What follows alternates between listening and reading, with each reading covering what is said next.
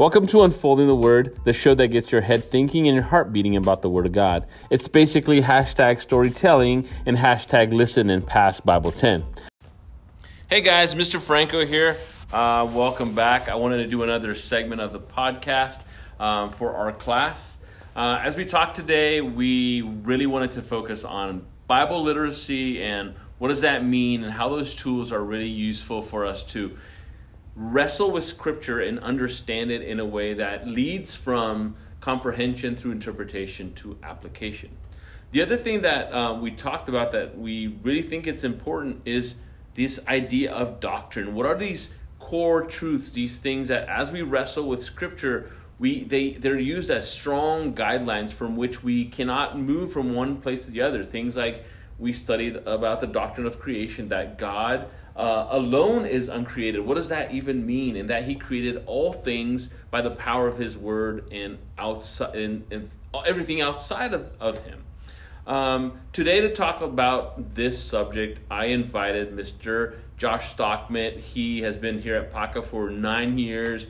Um, most of you know him. Some of you have him in uh, world history. Uh, some of you have seen him around on campus. Some of you really know how an exceptional uh, teacher he is, and he really knows the material and has passion not only for teaching, but a lot of passion about the Word of God in a way of translating these things into real applications for y'all's life and your worldview. How are you doing today, Josh?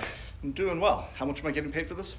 Um, I don't know. Uh, maybe a diet coke. I don't know. Uh, I'll take what I can get. Okay, that's that's a diet coke. It'll be. Uh, oh wait, maybe not. That's a little too much for this. No, I'm kidding. Uh, but he's here, and and Josh, when we when you, I know that in your class you you guys talk a lot about these really important truths in Scripture that really, especially in the New Testament, we look at Paul as Paul almost speaks doctrine. Like every word that comes out of his mouth is is doctrine in a way. And can, what is doctrine? What what is your view on that? Yeah, uh, I think often when Christians hear the word doctrine, they get intimidated and they think that it's going to be something that is too difficult to understand, something that's just for pastors or professors. Doctrine literally just means teaching or belief. And so when we talk about biblical doctrine, all we're simply saying is things that the Bible teaches that are true, these core beliefs that are in Scripture. And so, so these core beliefs, how do we know that they're true? How do we how do we stand on that on those things? Is it because it's tested through time? Is what what does that look like? Yeah, and so what we're talking about is God's truth that He has revealed to us. And it's important to recognize that if it's in the Bible, God thinks it's important. If it's in Scripture, clearly God wants us to know it, and this is seen clearly in Paul's second letter to Timothy, chapter 3, verse 16. And Paul says, all scripture, and when he says that, he's actually using the Greek word graphe, which refers to everything written in the Old Testament. So his original readers, as soon as they see that phrase, pasa graphe, everything written, they're going to think everything in the Old Testament is God breathed. And this is something that maybe we can think about now because of the pandemic. We're all wearing masks, and we are a lot more aware of our breath than we would normally be. Yeah. Um, you try talking to someone, they can't hear you, you talk louder, and you know if you had tacos for lunch, that's a bad thing. That breath is just trapped in your mask. Yeah, mine smells sometimes. Um, but if you think about your breath being the source coming out of you, um, Paul is saying that if it's in the Bible, God wants us to know it. And so, you know, again, if we say, well, you know, I'm not really interested in doctrine, really what we're saying is, I'm not interested in what God says I need to know. Wow. So if if if God made the point of like ex, like breathing it out so that men were inspired and wrote these things, these are really important things that should guide our Christian life and should inform how we see the world, how we interact with others, how we interact with God. What is an example of of of, of doctrine that really is uh, just an example that comes to mind that uh, you would help our listeners would, would be able to understand how that is really important. It's just really important.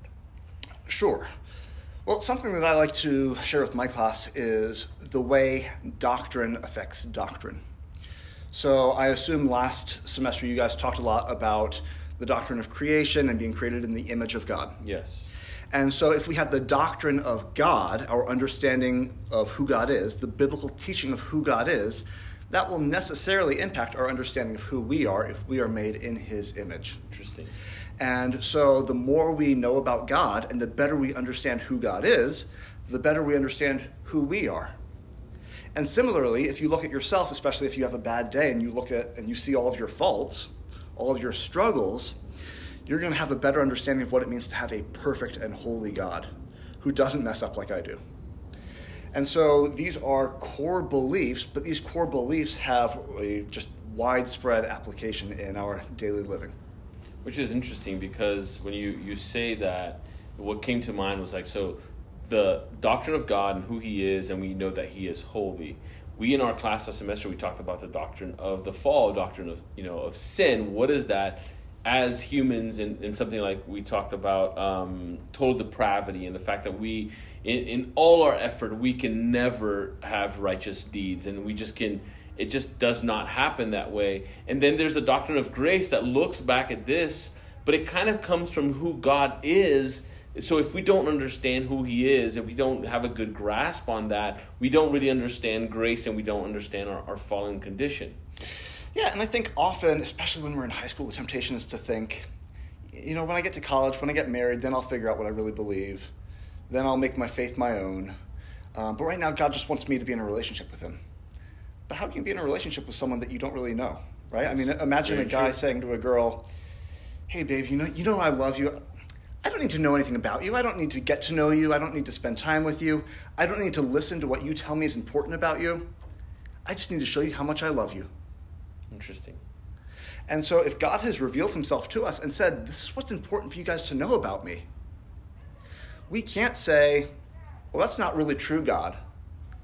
I'm going to love you, I'm going to worship you, but I'm going to ignore what you have told me is most important for me to understand about who you are and and that helps us in, in completely in our understanding of others like mm-hmm. you said our understanding of ourselves and our understanding of our walk in this world and our living in this world um, i i often was one of those students that would listen to the word doctrine it's like oh that sounds like some something academic that uh, mr brennan who was my bible teacher needed me to learn and it kind of just went there.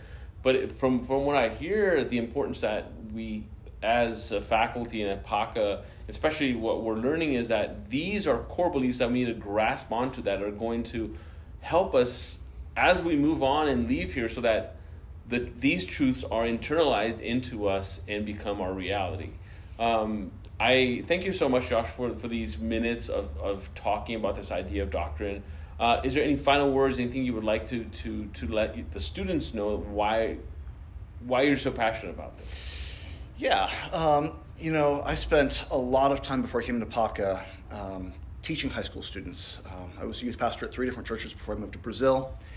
And so often we tell ourselves in high school, and I told myself this when I was in high school you know what, because my parents make me go to church, or because I go to a Christian school, therefore my faith isn't my own. Therefore, I'm being forced to think this or learn this or believe this. I'm being tested on it every time Mr. Franco gives me a Bible test. Therefore, it's not legitimate. Interesting. And you know what? That's, that's not true. You might not have a choice what school you go to or whether or not your parents make you go to church on Sunday, but that doesn't necessarily then mean that your faith is not legitimate. And now is the time for you to make your faith your own. Now is your time for you to understand what these core beliefs are what God has revealed about himself so that when you get to college, you're not figuring this out for the first time. So that you're not on that campus with professors who are not believers, who challenge you, and you don't have an answer. Yeah. You know, Scripture very clear, clearly tells us that we need to be prepared to give an answer to anyone who asks us for a reason, for the hope that is in us. That, that's that will probably be a subject for a next conversation, which I think it's it's a great ending because we do need to think about contending for our faith. If if it's challenged, like why do you believe in God, and you're able to answer based in Scripture the truth about who God is, but also based in your life, that that's just really important. Josh, thank you so much for your time.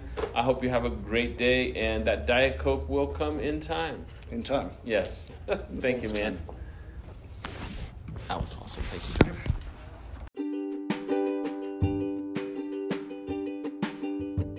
Hey, Unfolding the Word podcast listeners, is Mr. Franco back with you? Wasn't that just great?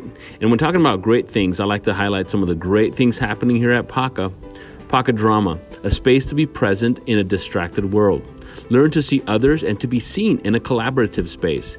As the Word became flesh and dwelt among us, act, perform, speak, dance, sing, build, paint, and embody stories for our community that reflect truth about our Maker, ourselves, and our broken world in need of Him.